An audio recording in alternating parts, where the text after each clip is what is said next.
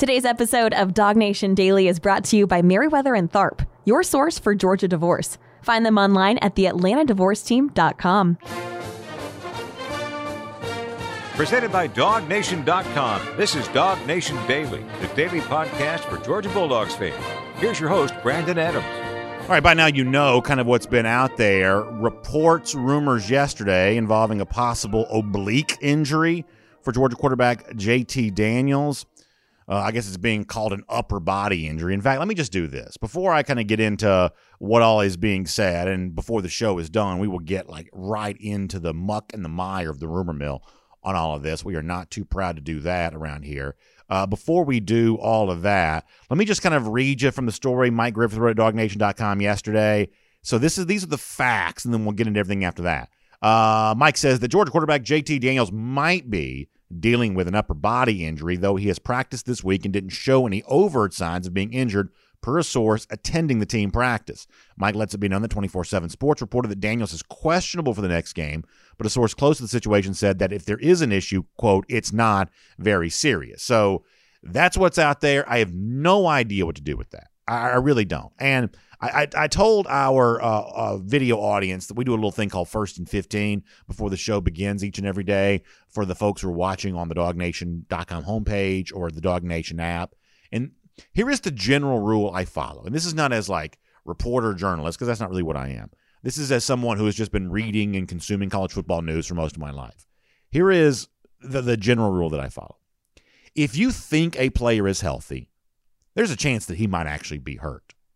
But if you have reason to believe a player might be hurt, then he probably is. In other words, over the course of time, there are players who were playing that we later find out were injured. But when we think a player is hurt, there aren't that many examples I can think of. Well, no, come to find out he was actually totally healthy the whole time. We just didn't know it. That's just not really the way all of this goes. So it's interesting to hear Mike's sources there downplaying the significance of this. And it may not be one of those things that keeps Daniels off the field on Saturday. But if there's any chatter whatsoever that he is dealing with what's been described as an upper body injury, then it's probably at least true to some regard. That's the assumption that I'm uh, making. I don't have any reason, in other words, to dispute the other reporting that's out there on that.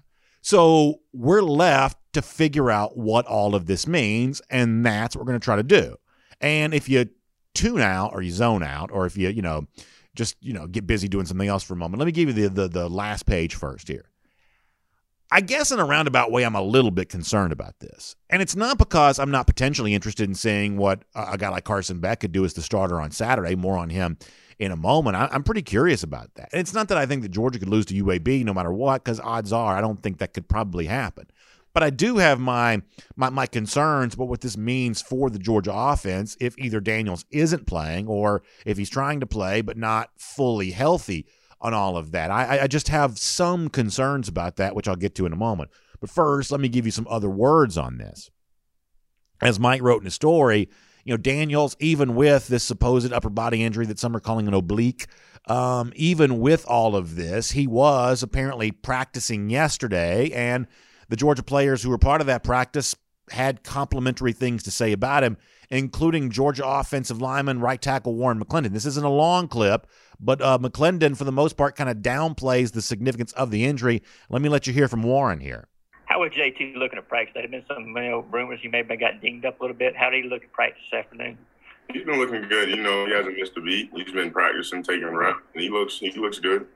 So McClendon says he looks good. He hasn't missed a beat, and obviously, I have no reason to disbelieve what McClendon says there. But at the same time, I'm also not going to come on this show and say, folks, that settles it. Warren McClendon says he's fine. Warren McClendon says that he hasn't missed a beat during practice. That's all you need to know. I'm not going to do that because here's the one thing that we do know. And I guess Georgia's got every right to do this because there's competitive things to think about and things like that. That if JT Daniels was banged up, Georgia would be trying to keep it a secret. And when it comes to like future opponents, things like that, most Georgia fans wouldn't want the upcoming opponent, including UAB on Saturday, to have that information. But concurrent to that, simultaneous to that, there are Georgia fans who also want to know themselves. It's like they don't necessarily want Bill Clark, the diabolical defensive mind who's head coach for UAB, to be aware of JT Daniels' status, but they themselves would not mind knowing what's going on. So this is why, you know, for all of us who are fellow travelers in stories like this, just trying to figure out what's going on, just know this that Georgia is incentivized to try to keep it a secret, even if it was true. And a player like Warren McClendon shrugging it off and saying it's no big deal. While I have a great respect for McClendon, just knowing the motivation that exists for a program like Georgia, McClendon's words alone are not necessarily enough for me to say, well, I guess that settles it. JT Daniels is probably fine. He may be, but he might not be, or at least in terms of you know being you know f- fully ready for a game uh, like Saturday. Ladd McConkey, the Georgia wide receiver who played a lot on Saturday, also had a chance to speak with reporters yesterday. And much the same way that McClendon kind of downplayed uh, the the potential injury to JT Daniels, McConkey says, "Listen, whether it's uh, whether it's JT, whether it's Carson Beck, it sounds like the Georgia wide receivers feel fine with whoever it might be. This is Ladd McConkey." Carson and JT both prepare well. They're both great quarterbacks, so they're out there competing their tails off every day like it's a regular week. So, is there some uncertainty uh, with you and the receivers about you know who's going to be throwing you the ball with the with the starting offense on Saturday? Um, I don't think so. I mean, JT and Carson both take reps every every week, every day. So, I mean, we're confident, and both of them they uh, both give us both have good balls, good arm strength. So, I mean, we're we're confident either way that goes. So it's interesting to hear McConkey say, "Hey, we're confident whether it's Beck or whether it's Daniels playing on Saturday." But here's where my concern comes in: that if Daniels is dealing with this, and whether it's one of two things, the kind of injury that doesn't prevent him from playing but does limit him somewhat, or if it's the kind of injury that you give him rest now in the hopes of getting him back later on. I think either one of those two things has the potential byproduct that is, at least in my mind, somewhat unpleasant. This is a Georgia offense that's still trying to figure things out. And as much as Daniels is an experienced college football player, experienced college quarterback because he was a part of the 2018 signing class, I mean, guys like you know Trevor Lawrence and Justin Fields from that 2018 class, they're already in the NFL now. I mean, 2018 as a signing you know, year, a recruiting cycle starts to feel like kind of a long time ago now. I mean, Daniels has been around the block here a few times, but unfortunately for Daniels, a lot of that time has been not playing football. He was a starter for USC in 2018. He was injured for most of 2019. Coming over to Georgia, he was injured for most of last year as well. I mean, on Saturday, if he were to play, it would just be his sixth start in a Georgia uniform. Now, what that means is is this is still a guy who's trying to work his way back from the previous injury that he uh, had to suffer through, and he's trying to work his way into a level of comfort with the players that he's playing around him. In other words, for a Georgia offense on the heels of the game against Clemson, we would all agree needs to get better. I would say that the improvement of that offense is put on hold while Daniels is not playing. And that's no disrespect to Carson Beck, who I think could show out. But, I mean, let's be real here. This is not likely to be a Jake Fromm overtaking Jacob Eason situation like we had in 2017 because in the case of Eason back then, his credentials, I would suggest, weren't as well established as what uh, uh, JT Daniels, you know, have have been. I mean, Eason, just to be frank, did not play that great as a freshman in 2016. I would say that the older Daniels played better in his four games last year than Eason did in 2016. So it was just easier for Fromm to overtake Eason in, uh, in in 2017 when that happened at the Appalachian State game. That's not likely to happen here that the best games for Georgia offensively this season are likely to come with JT Daniels as the starting quarterback. But the development and the preparation to lead to those is put on hold a little bit, or at least it's slowed down some if Daniels is either banged up but still trying to play or injured and not able to play. Remember yesterday's show when we said that the reasonable goal in mind for when Georgia's offense could be better, October the 9th on the road at Auburn. Mike Griffith came on the show yesterday and said, "Oh, be careful, BA. You got you can't look past October 2nd against a Arkansas team that's very experienced and I believe has a chance to beat Texas on Saturday. But one way or another, whether, you, whether you're thinking October 2nd or October 9th, you're hoping the Georgia offense is better come October than it was this past Saturday against a very good Clemson defense. But how much improvement you can see between now and then – it just seems like it's slowed down some if Daniels isn't playing. Now, to be fair, and effort at uh, kind of giving you the other side of this coin for a moment, Kirby Smart was asked, I don't know, at some point down this summer, I'm not even really sure when it was. He was asked about, hey, how is um, JT Daniels developing with these wide receivers? How is he developing chemistry with those guys, knowing that they spent a lot of time during the offseason, spring and summer, also dealing with injuries?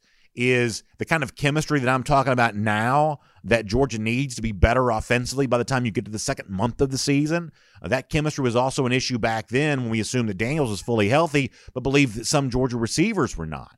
And at the time, Smart kind of downplayed the idea that you can use injuries as an excuse for all of that. So, at least to give you the other side of the coin here for a moment, to attempt to be fair and balanced, this is Kirby Smart talking about quarterbacks, receivers getting on the same page offensively when injuries could potentially be a factor. This is Kirby. JT's had, for the most part, he's had pretty good rhythm with the guys. I mean, you can make excuses all the time, but people are injured in football. So you go play with the guys that are out there. They, they, they, they got to throw all summer.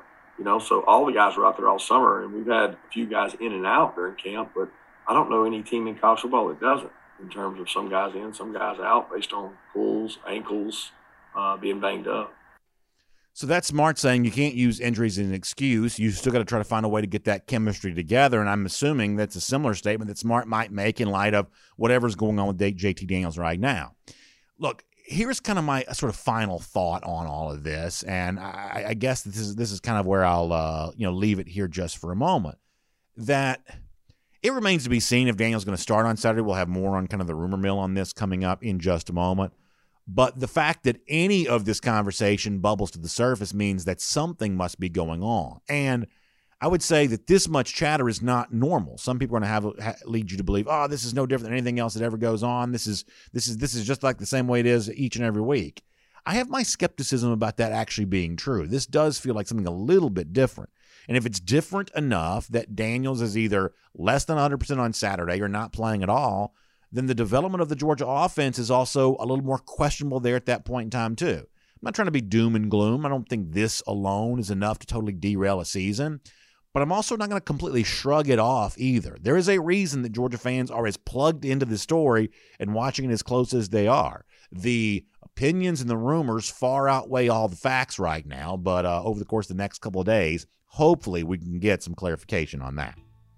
My name is Brandon Adams, and this is Dog Nation Daily, the daily podcast for Georgia Bulldogs fans, presented today by Meriwether and Tharp. And glad to have you with us today, no matter how you get to us, live on video 10 a.m., Facebook, YouTube, Twitter, Twitch at dognation.com. In fact, we start at 9:45 in the morning on dognation.com for our first and 15, and we do the same thing on the Dog Nation app there as well. So for those of you watching us that platform, we really appreciate you doing that. Podcast all over the place, radio noon, Athens Sports Radio 960 the ref just really appreciate all of you making this a, a, fun show to do every day, making a big push to be a part of the show each and every day. We really appreciate all that. And we thank our great partners at Meriwether and Tharp for making it all possible today. You know, Meriwether and Tharp is your source for Georgia divorce. And divorce is an unpleasant topic. I won't pretend that's not the case. And if you have lived through that, you know it's probably in some degree unpleasant for you there as well. But here's the good news stories can have happy endings. And the unpleasant part of your story involving your divorce or the anticipated unpleasantness that you may be thinking about as you know that's potentially the next step for you. Understand this that on the other side of all that can be a much more fulfilling, much more happy, much more enjoyable life. That's one of the reasons why having a strong advocate on your side as you go through that's so important. And I'm going to invite you to kind of kick the tires on this. Test drive it for yourself here by going to the website, theatlantadivorceteam.com. Examine all the free resources that are available to you, whether it's podcasts or blog posts or just informational articles that that kind of give you a way to equip yourself to ask good questions when you have that free initial consultation with Meriwether and Tharp. That's what they'll do for you. They'll stand by you, they'll walk with you, they'll set you up to to really enjoy the next season of your life, which I think is a, a very important thing. Restoring finances, relationship with children, all the things that kind of are byproducts of this. Meriwether and Tharp can do all that for you. So please find them online, theatlantadivorceteam.com theatlantadivorceteam.com. Your source for Georgia divorce is Meriwether and Tharp. They're also just good, fun people, too. Hanging out with them for uh, Dog Nation Invasion was a great time. Bob Tharp, one of the partners there, playing cornhole with my uh, six year old daughter on Saturday. It was a fun thing uh, to see. Just good people who do good work and they take care of people during what can be one of the um, uh, a challenging time, but but certainly it's great to have uh, good folks like Meriwether and Tharp uh, doing all of that for you. So it's Dog Nation Daily here today. Coming up in a little bit, we're going to get Terrence Edwards. Terrence's thoughts on how a pass catcher views an unknown situation when it comes to quarterbacks. We'll do Terrence Edwards and all that coming up in just a moment. Before that, though, I do want to go around the doghouse today, and it's presented by our friends at ServPro. And let me give you I guess, the most significant rumor that's out there uh, in in terms of you know people with a name that certain people know kind of saying certain things about all of this. I thought it was interesting to see Rick Ballou, who's a radio host in Jacksonville, tweeting out in the last 24 hours that Denny Thompson, who a lot of you know Denny, that's a guy that's been quoted at dognation.com many times. That's the quarterback coach and trainer for Carson Beck. He also works as a radio host, I think part time for 1010XL, the big sports radio station down in Jacksonville. So Rick Ballou tweets out that Denny Thompson tells me that, um, uh, and 1010XL to look for Carson Beck to start for Georgia this weekend. This is the most substantial name being attached to a Beck rumor. Now, let me give you a little bit. Do you mind putting that back on the screen just for one second? Let me give you a little bit of uh, Twitter 101 here. So this is one of those tweets that I think would have gotten more traction. Odds are you may not have seen this you know, when you tweet someone's handle at the beginning of your tweet, that shows up as a reply to that person and not something that shows up in the public timeline. So this tweet here did not really get a lot of retweets, things like that, because only the people that follow both Rick Ballou and Denny Thompson actually saw it. So this is one of those things that if the tweet's worded in a slightly different way, it probably gets a little bit more attention because Denny Thompson's one of the people that knows Carson Beck probably as well as anybody. As I said before, he's been quoted uh, in DogNation.com stories in the past as a trainer to Beck. Uh, so it's kind of interesting the story that a tweet like this probably doesn't go as viral as it otherwise would have um, had it been arranged in a slightly different way. But interesting to see someone that we know knows Beck well saying that Beck is going to start for Georgia there this weekend. So I told you before, you know, sometimes we'll get into the rumor stuff, and that is, I think, the most substantial rumor that's out there, at least in terms of a person with some credentials saying, yes, I expect Carson Beck to start on Saturday. As far as what you would get from Beck if he is the starter here, let's go back to July for a moment. Kirby Smart speaking at SEC Media Days, and this is something I've told our, you know, I think our video audience already this morning that you, know, you can go back to a year ago. There was some time when you weren't always hearing ton about Carson Beck, and sometimes no news is good news, and sometimes no news is just no news. It's not necessarily a, a, a bad thing about you know Beck, but it was just pretty quiet on the Carson Beck front.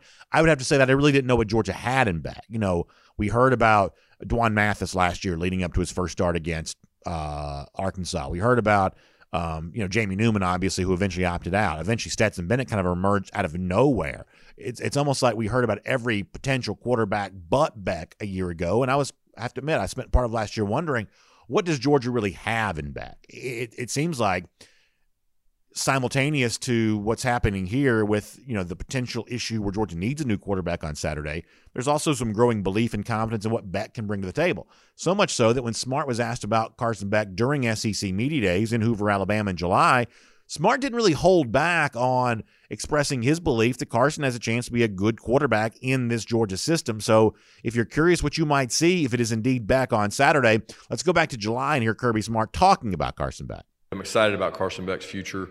He's a very bright young man. He's uh, done the right things off the field in terms of classroom and doing what he's supposed to do. He's improved in that area. He's talented. He's really got good composure. You know, he's a guy that can stand in the pocket with confidence and make throws. He's a really good baseball player in high school that I don't think people give him enough credit athletically. Very intelligent, great family, and I'm looking forward to seeing him grow. So obviously, if you listen to that clip closely from Smart, you hear every box checked off. A guy who's Smart says doesn't get enough credit athletically, but on the other side of that, he's also studying film room, things like that. Carson has always been a pretty popular player with Georgia fans. And the best I can tell, a lot of this is generated from the fact that, you know, I don't pretend to be a scout. I don't pretend to be, you know, you know, somebody who's breaking down film for a living. I don't pretend to do that. But Beck seems to really look good on video, right? These little short, bite sized videos that get shared on Instagram or Twitter or some of those social media platforms. Beck in small doses really looks like he's got some some arm talent credentials. He throws he, he throws the ball really well, and so I think that's always kind of made him pretty popular among Georgia fans because these short bite-sized videos are the, are, are the, language that fans use back and forth with each other. They share these things back and forth, and Beck has a way of portraying himself pretty well in these kinds of moments. And it's kind of like watching a movie trailer. It obviously leads you to say, well, what would more of that actually look like? If if he looks good in this short 60 second snippet, how about 60 minutes worth of that? What would that look like? And on Saturday, Georgia fans may have a chance to find out. So Bottom line on that is someone who knows Beck pretty well apparently tells somebody else that Beck's going to start on Saturday. It's a little bit of the telephone game, admittedly, uh, but that is what's out there, and we will uh, give you that and find out. Is it Beck? Is it Daniels? Is it a combination of the two? Is all of this just one big smokescreen that doesn't add up to anything? Uh, on Saturday, we'll all be uh, very, very curious with the home opener there for the dogs. It's around the doghouse. It is uh, presented today by our friends at ServPro. By the way, speaking of Georgia's home opener on Saturday, it's your home that matters to you. And one of the most challenging things you can go through is a situation with your home where you see damage. Remember, this is not just a, financial investment, although it is one, it's also an emotional investment there as well. Your home is what makes you feel safe and secure. But every now and then, homes run into damage, and oftentimes that's caused by fire or water intrusion or something like that. And when you see that in your own home, the question becomes what do you do about that, and how do you feel good about your home again? Well, the way that I would suggest you do that is to trust my friends at ServPro. Let their restoration specialists restore your home like it literally never happened. That fire damage, that water damage that your home may have experienced, that's what the restoration specialists at ServPro do for a living. They fix all that kind of stuff. They clean it all up. They get it back to new like it never happened. That's what you can trust ServPro to do for you. All their franchises are independently owned and operated. That means when you do business with ServPro, you're doing business with people that know what family oriented, local service, attentive service is all about. ServPro can be trusted for all of that. So check them out online at servpro.com for more details. Now, for those of you listening, radio and podcast, let me spell this out for you. ServPro is S E R V P R O. That's servpro.com. You can find out more about that today. All right, so there is a lot going on around Georgia football. Big win against Clemson on Saturday. Look ahead against UAB. What does a former wide receiver think about a situation with a little bit of an unknown at quarterback? How big of a deal is all of this? No better resource for this than our guy, Terrence Edwards. So let's talk to him today on Dog Nation Daily, presented by Meriwether and Tharp. And it's good to have all of you with us, too. From Athens and across the SEC or wherever the recruiting trail may lead, here's a DogNation.com insider. Terrence is a sharp guy, and he knows this program very well. He knows the game of football very well, so his opinions are always valuable for us. And so, Terrence, if you don't mind, let me start big picture on this, and we'll kind of work our ways down to something a little bit more specific on this. When you first hear about the possibility that JT Daniels has the upper body injury, you think some of calling it an oblique you know, how big of a deal is that in your mind, or just what's your reaction to it all the way around? It's, it's I think, is a, a small deal. I don't think it's something that's going to keep him out. Um, it could be the reason why we didn't throw the ball as much downfield in the game because he probably just couldn't do it. Uh, so that could have been a factor as well. But I'm up to the mindset if you're out there, you're playing, you're helping up to play. You gotta you gotta play up to the standards that you set for yourself. So um, I'm looking forward to him to getting out there playing on Saturday and performing well. Yeah, because if it is the oblique thing, right? I mean, I hear people say this all the time, whether it's a quarterback or a baseball pitcher. You know, a lot of the body torque that you use to deliver a ball, pitch, you know, quarterback throw, pass, whatever else. I mean, a lot of that comes from that. So, I mean, one way or another, if he was dealing with this on Saturday, there's reason to believe that he might have been if he was dealing with this on Saturday, you know, the idea that you're just going to wind up and and sling it down the field, it's certainly not it's certainly not easy to do that if you're dealing with that kind of injury, right? Yes, exactly. I don't think uh, I was wondering why we didn't try to throw the ball down the field with the I think the talented group of receivers that we had. We didn't uh, it just didn't look right for whatever reason. I was just wondering why and maybe this is the reason why that we didn't. Uh, we threw to the tight end a lot, which is a a good sign in my opinion, especially once we get uh, Darnell back and you have Brock there as well. So uh, maybe it, it was a uh, good thing that we now can feature the tight ends and we have tight ends that we can rely on, but we're going to have to get the down the field passing game to open up the run game and the short passing game. So we're going to have to be able to make explosive plays in the passing game down the field. So I want to talk to you about that point in a moment specifically because I think you're going to have some interesting insight on that. But before that, you know, we heard from Ladd McConkey a moment ago, and Ladd's a guy I know that you know really well. And Ladd says, listen, we catch balls from, you know, Carson Beck and JT Daniels all the time. We're confident in either guy.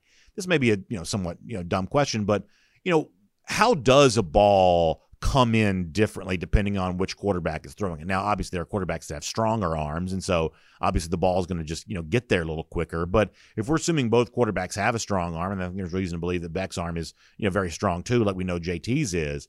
If we're talking about arm strength being relatively indistinguishable, what is different about the way that quarterbacks deliver the football? Would a Georgia wide receiver notice the difference between Daniels and Beck?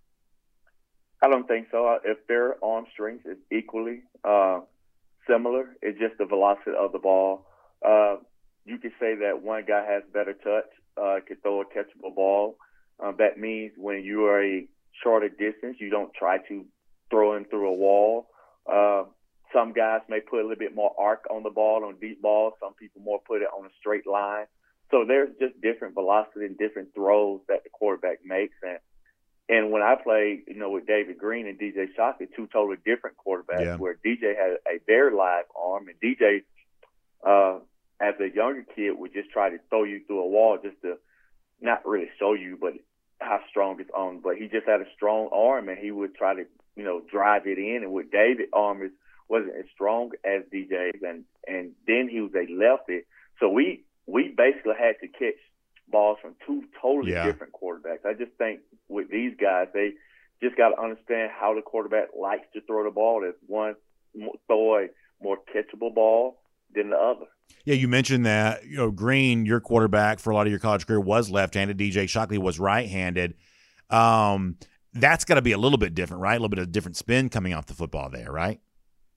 Oh, most definitely. It's definitely different difference being from a right-hander and they left-hander. So uh, you had to get used to really had to get used to catching from David because the, the ball spins the opposite direction. Um, and some people listening now may think that's not a big deal, but really go and try to catch the ball from a left hand, left-handed quarterback.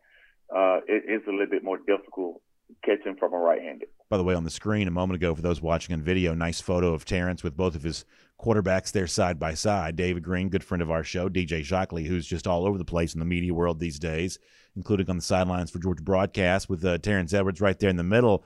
That's a good looking. I don't know, Terrence, you may not be able to see this, but that's a good looking shot of you and your old quarterbacks right there. Uh, fun memories from those days, right? Oh, most definitely. I would put it in my TO voice. Those are my quarterbacks. with a tear streaking down your cheek as you say it. That's my quarterback. I like that. Uh, two tears, two tears, one on each side for both my guys. There you go, Terrence. I like that a lot. So you mentioned the uh, Clemson game, and listen, you know, obviously every Georgia fan's thrilled about the win. It's a huge win. Clemson defensively such a for as good as the Georgia defensive performance was, the Clemson defense is obviously stout there as well. And yet there's also those questions about, you know, what Georgia does to improve going forward now that you take probably a step down in competition in terms of the defenses you'll be facing, but also receivers getting healthier, you know, some guys getting more experienced. Like, what do you want to see from the Georgia offense now post Clemson as you move to like UAB this week and all the other stuff that kind of goes along the next few weeks? What do you want to see from the Georgia offense moving forward? I just want to see some explosive plays. I want to see some uh, down the field throws where we connect. I want to see some explosive runs from the backs. Uh, I just want to see an offense that uh, hopefully we could go a little bit more tempo, get off the defense in a situation where they can't sub and they can't change and communicate as well if we're gonna with a little tempo. I just want to see some execution and pace uh, from our offense this week. Uh, I just don't want the team, the team leaders now, because the emotional high of Clemson has gone now. So we, we got UAB. So I don't want to go into this game thinking, you know, we're we're ranked number two and we have uh we we have been there. We haven't done anything. So I know Coach Kirby and the crew would be preaching that, but on Saturday it's the guys, it's the it's the leaders on the team job to get the, the guys ready to play and can't go into a game like um, Oklahoma did with Tulane where you just take it for granted. We got to go out and play and, and improve. Yeah, I mean, obviously when you think about the big environment for you know Georgia Clemson and Charlotte, the huge TV audience, eight million people watching the thing on TV. It sounds like you are a little bit concerned for the potential of an emotional letdown. How real do you think a concern like that should be? I mean, you, you got to think these are still uh, young adults, and that's just normal. I don't care what anyone say. That's normal to come off an emotional high, um, like they just did. The build up uh, for Clemson. Now you you you got UAB coming to your house this week, so the leaders on the team have to keep the guys focused. The coaches, the strength, the medal, everyone has to keep these guys focused and um, let's just use the phrase that Nick Saban. We can't read our press clip, clippings, and it's, it's rat poison. Those guys got to really focus on. Okay, let's get better at our craft each and every week. Clemson game is over. Let's put that behind us. It's time for UAB. Uh, they need to really so focus on UAB and, and prepare like they prepared for Clemson. They need to prepare each week like it, it is Clemson or, or Alabama to achieve the goals that they want to achieve and not have a letdown. Want to ask you more about that home opener on Saturday in a moment. Let me squeeze in one more thing before I get there on this kind of same topic here for a moment. I think some Georgia fans are left a little bit of a of a confusing feeling about the injury status of guys like Kearis Jackson and maybe Dominick Blaylock right now. Specifically, I would have told you that before the season began that I thought that Jackson was close to being 100% healthy and that Blaylock might be a little farther away. And now it seems like, on the basis of some of the stuff that Smart has said, that maybe actually Blaylock is closer to playing than Jackson is. And there just seems to be a little bit of confusion. And this is obviously just, you know, mostly built on the fact that Georgia fans are just very curious to know when, you know, key playmakers are coming back. But do you get much of a sense right now for the health of guys like Blaylock and Jackson and what that might, you know, mean for Georgia and kind of maybe what they're going through? Because I think a lot of Georgia fans are left to wonder about the status, just given the fact that, you know, obviously Georgia's a little shorthanded there in that pass catching core at the moment. Yes, uh, I was a little shocked as well to hear that uh, Dom was a little bit closer to be 100% than Kier. Um, but to achieve the goals that we really achieved, you know, we, we missed uh, leadership and toughness out there on the field against Clemson. So I just think he's really a, a key component to the receiving core. He's the veteran. He's the leader. So I just think having his presence out on the field is going to help whenever that is. And Dom's just super talented. His talent is just going to be able to uh, just outshine some of the others. So we need both of those guys to be a dominant pass game. We're, we're real thin at the wide receiver position. I read that Coach Smart said Jermaine, you know, he only has practiced a handful of times yeah. and still not in good shape. So w- we are down uh, limited at that position, but it's a long season. And, uh, you know, if we could go and beat Clemson with the guys that we have beat up like that, then that's very encouraging. I don't want to keep you too long, Terrence, but I want to be respectful of your time. But you mentioned Jermaine, and I think the thing to remember for people on that is we're talking about a guy that's still pretty inexperienced as a football player, right? I mean, learned a lot last year during his freshman season, you know, only now just getting started with the sophomore season. And while there's the occasional freshman phenom at the receiver spot who steps in and seems to light the world on fire, for the most part, receiver remains a position where experience really matters. And I think it's important for people to keep track of the fact that Jermaine Burton is still learning how to play this spot at the college level. And his overwhelming talent and the athleticism and all that kind of stuff still matters here. But this is a football player that I believe still has his best football in in, in front of him. And you obviously know Jermaine better than than, than I do. But but what do you think uh, about all of that? You know, Jermaine after Saturday and kind of where he goes as a part of this Georgia offense moving forward. Uh, I can tell you this about about Jermaine. Uh, he's a competitor, and one thing that I really love from this past weekend I got a text from Jermaine at 1.33 in the morning on Sunday. I'm asleep, so I get it in the morning. And this is text. I'm to read it to you. He said, proud of the win tonight, but I got to be better at blocking. He used another word at blocking, that blocking on the corners on those uh, swing passes. He said, it's, he's, I'm pissed off, man, for real. I'm much more than just a receiver. I need to block better. So that's what he sent me at 1.30 in the morning about his blocking.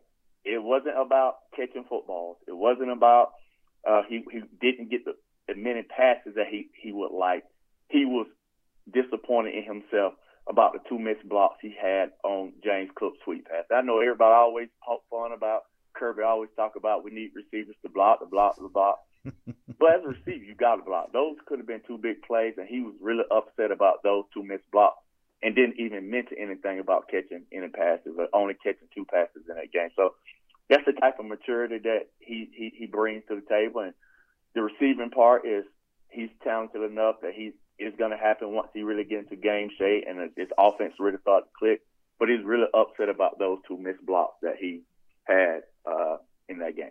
Terrence, that's an incredible story, and I appreciate you telling that. And you know, knowing, getting to know Burton a little bit just through you, and obviously watching him play at Georgia, I'm not surprised. That's the competitive fire that he's showing. But that late at night to be texting about his desire to be a better blocker and not about you know touching the football, things like that. I, I think that's a, an incredible testament to that young man. And I tell you, I appreciate that kind of insight from you, and obviously the kind of work that you've done with guys like Burton over the years you're doing for pass catchers right now as well. And people get a chance to be a part of that if they want to.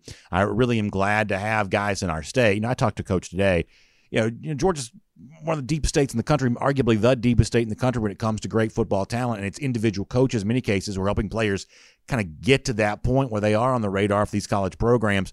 So, Terrence, remind folks about you know what it is that you're doing and and how they can get in touch with you. And uh, as I said, just thank you for telling a great story about Jermaine Burton that I think really tells you about the competitive fire that burns in him to be the best football player you can possibly be.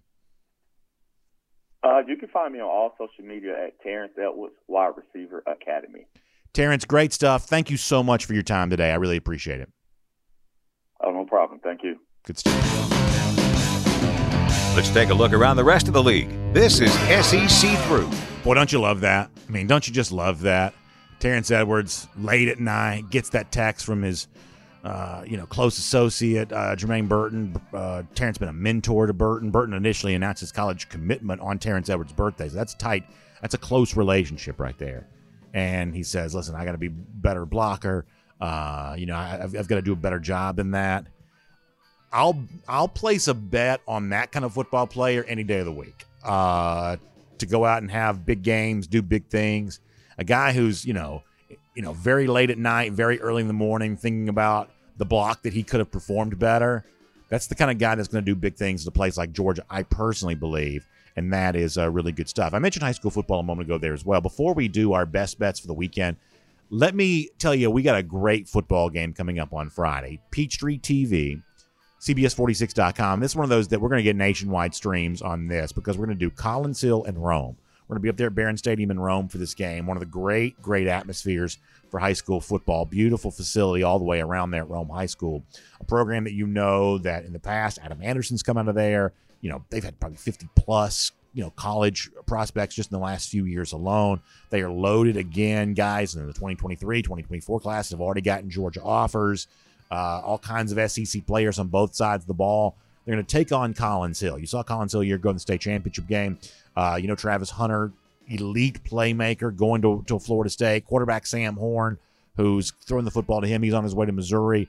This is an incredible array of talent on both these teams. We'll do it for you 8 p.m. tomorrow, Peachtree TV, streaming at CBS46.com in partnership with our friends at Score Atlanta. I'm on the call. Rusty Mansell's got the uh, color analyst duties. Jeff Sentell, part of the broadcast. Kaylee Manziel going to be with us. Going to be an incredible, incredible night for high school football tomorrow. Peachtree TV, CBS46.com. Collins Hill in Rome is as good as it gets early in this football season. Boy, that is going to be a lot of fun there. So, with that said, let's transition to college football on the weekend and let's do our BetUS best bets. And obviously, we'll break down these games a lot more with Go with the Flow presented by RS Andrews on Friday. But let me kind of dive into some of these right now. What to know, what to look for, uh, good stuff all the way around when it comes to that. In fact, let's show a, a few of these screens, these uh, games up on the screen here. You see South Carolina, East Carolina right up there at the top. We're operating this week. These are the spreads as we use to pick for um for uh, go with the flow with RS Andrews. But you should know that East Carolina is not really a two point favorite anymore against South Carolina. Let me take you through this story really quickly. So this game actually opens I think it opened first in Nevada with uh, South Carolina. It's about a two point favorite. It was bet hard the other way with folks putting action on the Pirates to the point where it swung from about Carolina, South Carolina minus two to South Carolina plus four. At one point in time, this was a six point swing. Now it's actually moved back in the direction where it initially started. So you've had wild swings. You had what they call, you know, two way action on this game with bets being coming in on both sides. The best that I can gather, the smart steam is on South Carolina here you know, it, it, seems like the early big bets moved it in the direction of East Carolina, but those may have been square plays. Anytime there's a big bet going against the steam, you can typically assume that's coming from what you might think of as an edge player. I think South Carolina's the safe side here, especially at that number, although that's probably not the number you're going to get if you could to BetUS right now. Tennessee host Pitt on Saturday. Tennessee have one of a handful of SEC teams who find themselves underdogs in non-conference play. I think that's worth paying attention to.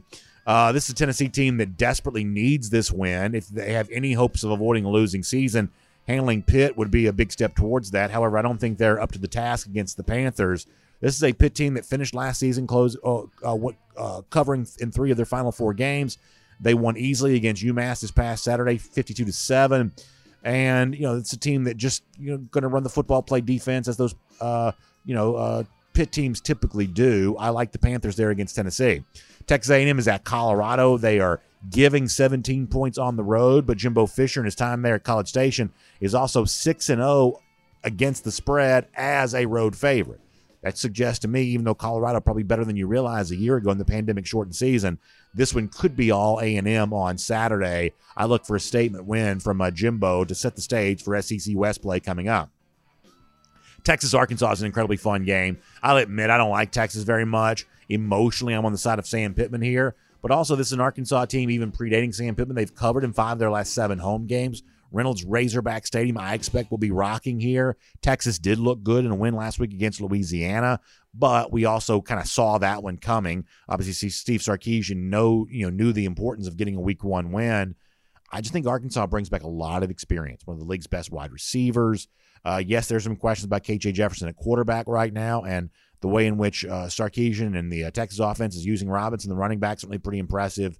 Call me, you know, an SEC homer here because Texas isn't SEC as of yet, and certainly I like Sam Pittman, but I'm going to go on the side of the uh, Hogs here plus the seven. Quickly here through some of these other games, I think Mississippi State is terrible. I think NC State may at least be average. That should be enough to allow the Wolfpack to cover the three point spread. Another SEC team um, as an underdog this week against non-conference foe is the are the Bulldogs, but I think that's the right side to be on here. Give me NC State minus three against Mississippi State. I think Missouri Kentucky is a really fun game. The entire world is on Kentucky.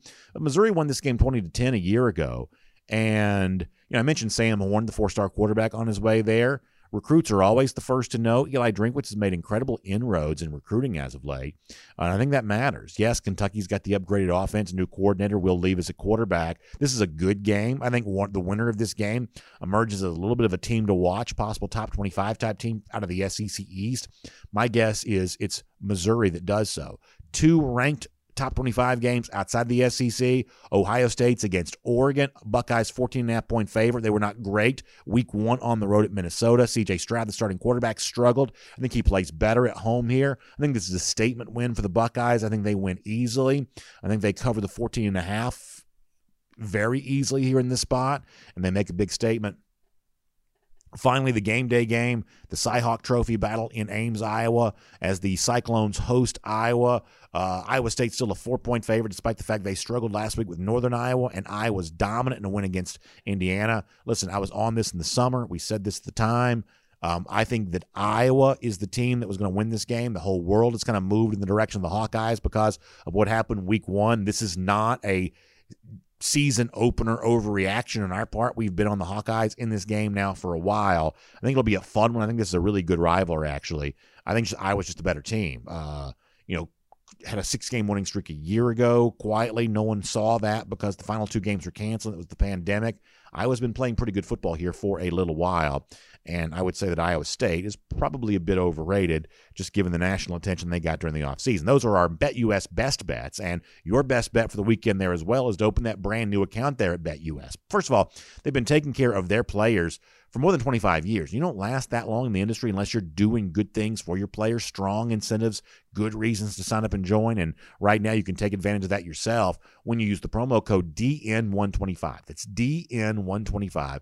You're going to get a 125% sign up bonus. Let me give this to you in simple math. That means if you were to put in $100, uh, BetUS going to give you an extra $125. You were literally a winner. You start with more money in your account than you put in right before you place your first bet. So that's one of the reasons why I love recommending Bet BetUS. So go to betus.com. That's the website, betus.com.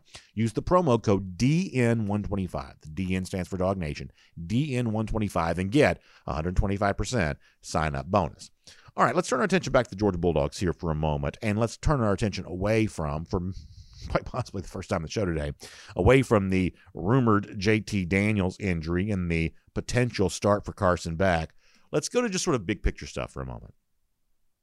and we talked about this yesterday on SEC Country Live, that there is about to be a very interesting beauty contest that takes place in college football.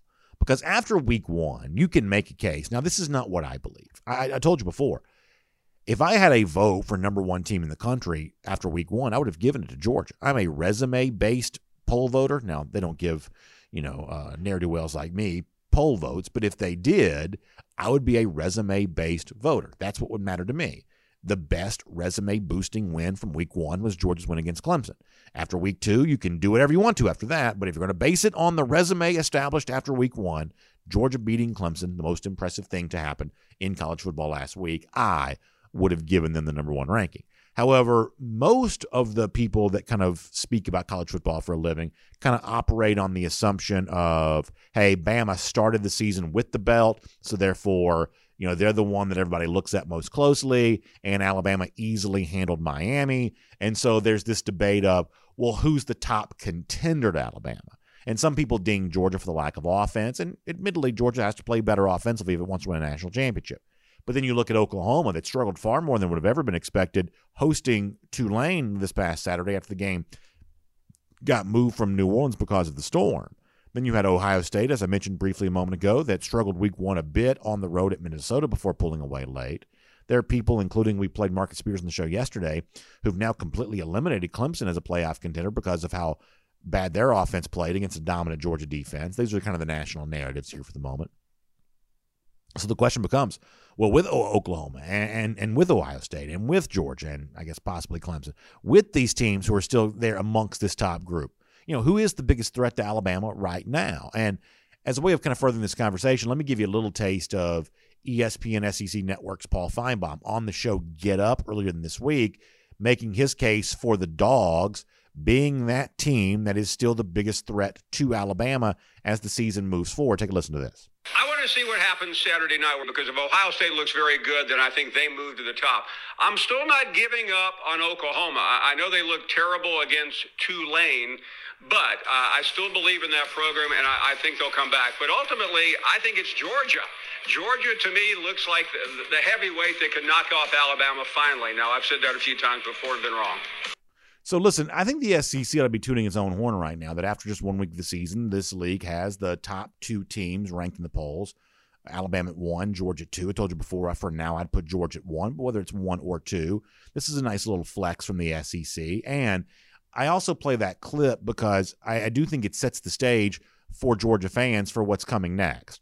You know, you don't really think much about Oklahoma right now. Ohio State gets a big showcase game for the for the Georgia fan who wants to be the second most prominent team in college football right now. What Ohio State does on Saturday against Oregon, my prediction is it will be a big Buckeye win, a little bit of a flex for sure there in the horseshoe that all of a sudden some of the Georgia attention after the week one win against Clemson, some of that's going to go away, and that'll be Ohio State that's getting more of that of that attention, and there'll be more people saying, "Ah, it's Ohio State that's the biggest threat to Alabama." C.J. Stroud has has righted the ship as the starting quarterback, and look at all that talent with TreVeyon Henderson and Chris Olave and all the uh, collection of, of receivers there that that program has. It could be Ohio State that stands to be the big PR winner after Saturday, depending on how things go against Oregon, but with the next few weeks, that's what's going to happen. We even had you know a bunch of people trying to make a case for UCLA after beating LSU, which I think is a little bit of a stretch, but but nonetheless, that's what the next few weeks are going to be about.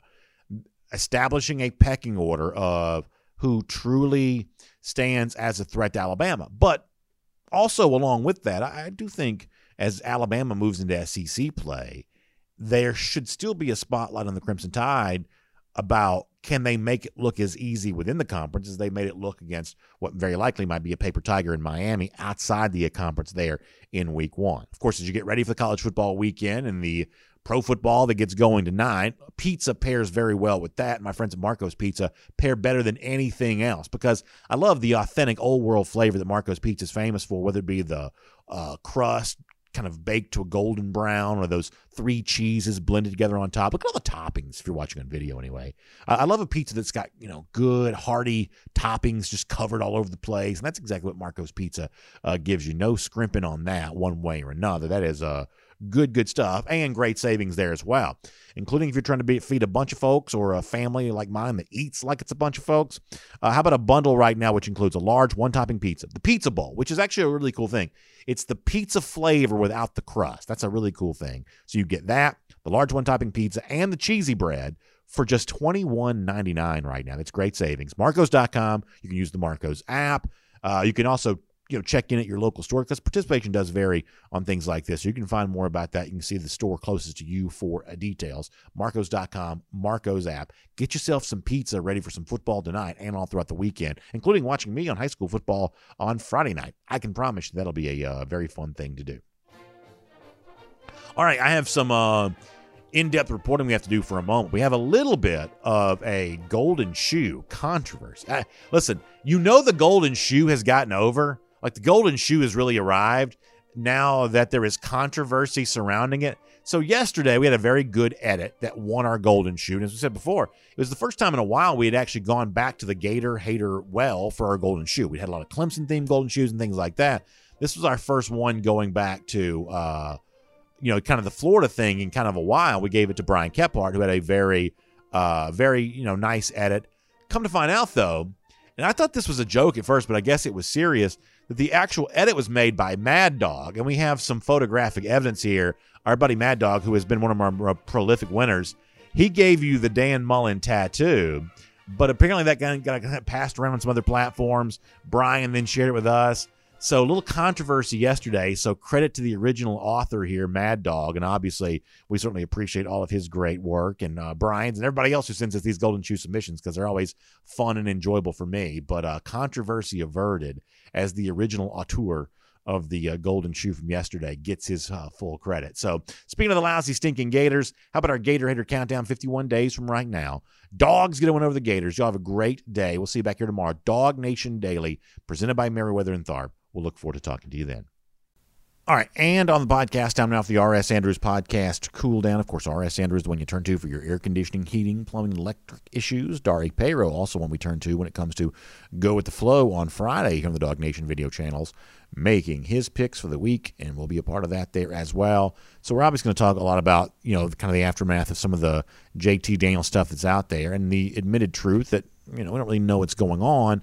But as one of our video commenters said a moment ago he says, um, what did he say? He said something the effect of, uh, you know, I don't doubt anything and I also don't believe anything. And I think that's kind of where I am on this too. And I kind of jokingly said on video a moment ago that, you know, an hour's worth of talking could be summed up by that. That if this was true, if Daniels was banged up, Georgia would have every motivation to try to keep it secret. And so I respect Warren McClendon. I respect Ladd McConkey, but them saying, yeah, no big deal. JT Downs is fine. That's what they said. We played that audio for at the beginning of the show. They may be telling the 100% truth, or they may be doing as players would be asked to do in a situation. Hey, let's don't go out there and make too much be known about our quarterback. Um, you know, I've, I've of the belief that if there's a little bit of smoke around this, there's got to be at least some fire. In fact, you know, you can notice like some hypocrisy uh, about people's line of thought on this. Like there's some people who are like, oh, this is definitely not true, but it's also the reason the Georgia offense struggled against Clemson. Well, those two things can't simultaneously be true. Either JT Daniels is a little bit banged up and therefore he was limited against Clemson, or JT Daniels is not banged up and whatever happened against Clemson is its own separate story from that. You get what I'm saying on that? That, you know, there are moments in which we just don't really know, and we're about to find out, I guess. But I'm going to read a couple comments here that came into one of the Dog Nation stories. But it's just important to remember that if Daniels is limited enough, either that they couldn't call the plays they wanted to against Clemson and are considering now not playing him against UAB, then that is a limitation that comes with a cost for Georgia. That it's not part of the master plan for JT Daniels not to start one of the 12 regular season games Georgia plays especially given the fact that he's only started five games in a Georgia uniform and spent most of 2019 and 2020 not playing at all. Like that's not part of the master plan. This is not a typical football move to split reps during the week and then give a start against a you know group of five opponent to somebody else. That if Daniels was healthy, you'd want him playing here. You want that development for the offense to start occurring. We said on yesterday's show that the timeline for all of this was early October, whether you're, as Mike Griffith pointed out, thinking about the Arkansas game, or as I pointed out, road trip to Auburn. One way, October, you got to be better offensively. But the development of that offense is at least slowed down if Daniels is missing some time because chemistry does matter. And just in game reps matter for a guy that going on now two years has not gotten a ton of those. So I'll read a couple of comments. These are not comments to me directly. These are just comments from one of the Dog Nation stories. Randy Glass saying, praying nothing serious for JT Daniels, but it would be good if to get both Beck and Vandagriff some game reps. Yeah, I don't mind that at all. I mean, I'm curious about seeing Carson Beck and Brock Vandagriff. But you've got to be careful that doing something that benefits you in 2022 doesn't slow you down in 2021. And I do believe, whether it's by a degree or by a magnitude, Daniels not playing on Saturday does impede Georgia at least a little bit for its needed development for this current team's offense. Dallas Dog says, sounds like he injured, he is injured to some extent, but he's going to play. I used to not believe these leaks about injuries, but I've noticed that they generally turn out to be more on point than any info we get from the team. I have to say, I believe Dallas Dog's right about that. He goes on to say, remember when Washington Tyke Smith went down? The first reports from Georgia where they would be, quote, fine, they were listed as day to day. Kirby Smart even you know, basically issued a statement unprompted to say that. But uh, Dallas Dog goes on to say day to day is now trending towards out at least a month. So again, I believe there's truth to the rumors that JT is hurt somehow. I think the Dallas Dog's probably right about that.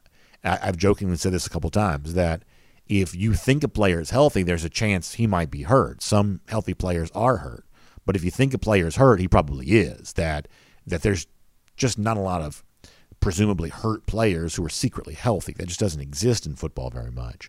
But the opposite probably does sometimes. So, yeah, I assume there's at least something to it. And the fact that Georgia is working so hard to make you think there isn't means very little. to me, if anything, it, it, it, proves the truth as a counterfactual. Um, Bass Dog on the subject of what would cause him to potentially play. Navy Dog says, I'm not a medical professional. I'm not UGA's coaching staff, but in my opinion, JT Daniels will start the game versus UAB. I think Kirby will try to be as aggressive as possible on both sides of the ball and try to build a good lead as soon as possible. Once Kirby Smart feels the lead is solid enough to put UAB on ice, he will pull out JT Daniels and put back in, which is an interesting point from Navy Dog. Here's the thing that you got to be careful with. And we said this I'm doing this first and 15 thing on video now where at 945 we're taking some comments of the people who are watching at dognation.com or the DogNation app. Here's the thing you got to be really careful with when it comes to something like that. Fairly or not, if you are playing games with figurative language about who's hurt and who's not, and in a situation like that, the player gets hurt more seriously, then it just opens the door for some un pleasant questions. And that may be unfair questions. I, have told y'all a million times that I think that people have a tendency to blame coaches for injuries, whether it be Kirby Smart or Nick Saban or, you know, at one point in time it was Gus Malzahn at Auburn who kind of got some of that from the media. I feel like people have a tendency to blame coaches for things that for the most part are just bad luck, that are just just kind of a thing that happens. But if you want to keep that kind of unpleasant narrative from forming around your program, being very clear about who's capable of playing and who's not is really important. In other words, like the whole like wrestling match with the English language about what cleared means when it comes to Dominick Blaylock and Kearis Jackson, I have to tell you, I think that's unhelpful language. I really do. Because I think that cleared, C L E A R E D, cleared to play, I think it would be more helpful for Georgia if that remained a binary term. I'm kind of getting in the weeds here for a little bit. But the idea that there are there are degrees of of of clearedness of who can play and who can practice, that just invites an ugly conversation once one of your supposedly cleared to practice but not cleared to play players gets hurt during practice because all of a sudden you start to say, well, what'd you have him in the practice field for if he wasn't healthy enough to play in a game? And that may be unfair, but that is what people would say. And so, in terms of Daniel's situation, he's either healthy enough to play or he's not. This idea that he's only healthy enough to play for part of the game, you know, I'm not taking a jab here at Navy Dog because I think his point probably reflects the feeling of a lot of people. But if you play a player in a game that you believe is only healthy enough to play part of the game, and you're secretly hoping that you know you can pull him out of the game after a little while, that's a risk. I mean, there's just a risk. And it's not that you further injured like the oblique or whatever it is that Daniels has, if he indeed has anything. It's that playing at less than 100% opens the door for a, an additional injury to a different part of the body or something like that.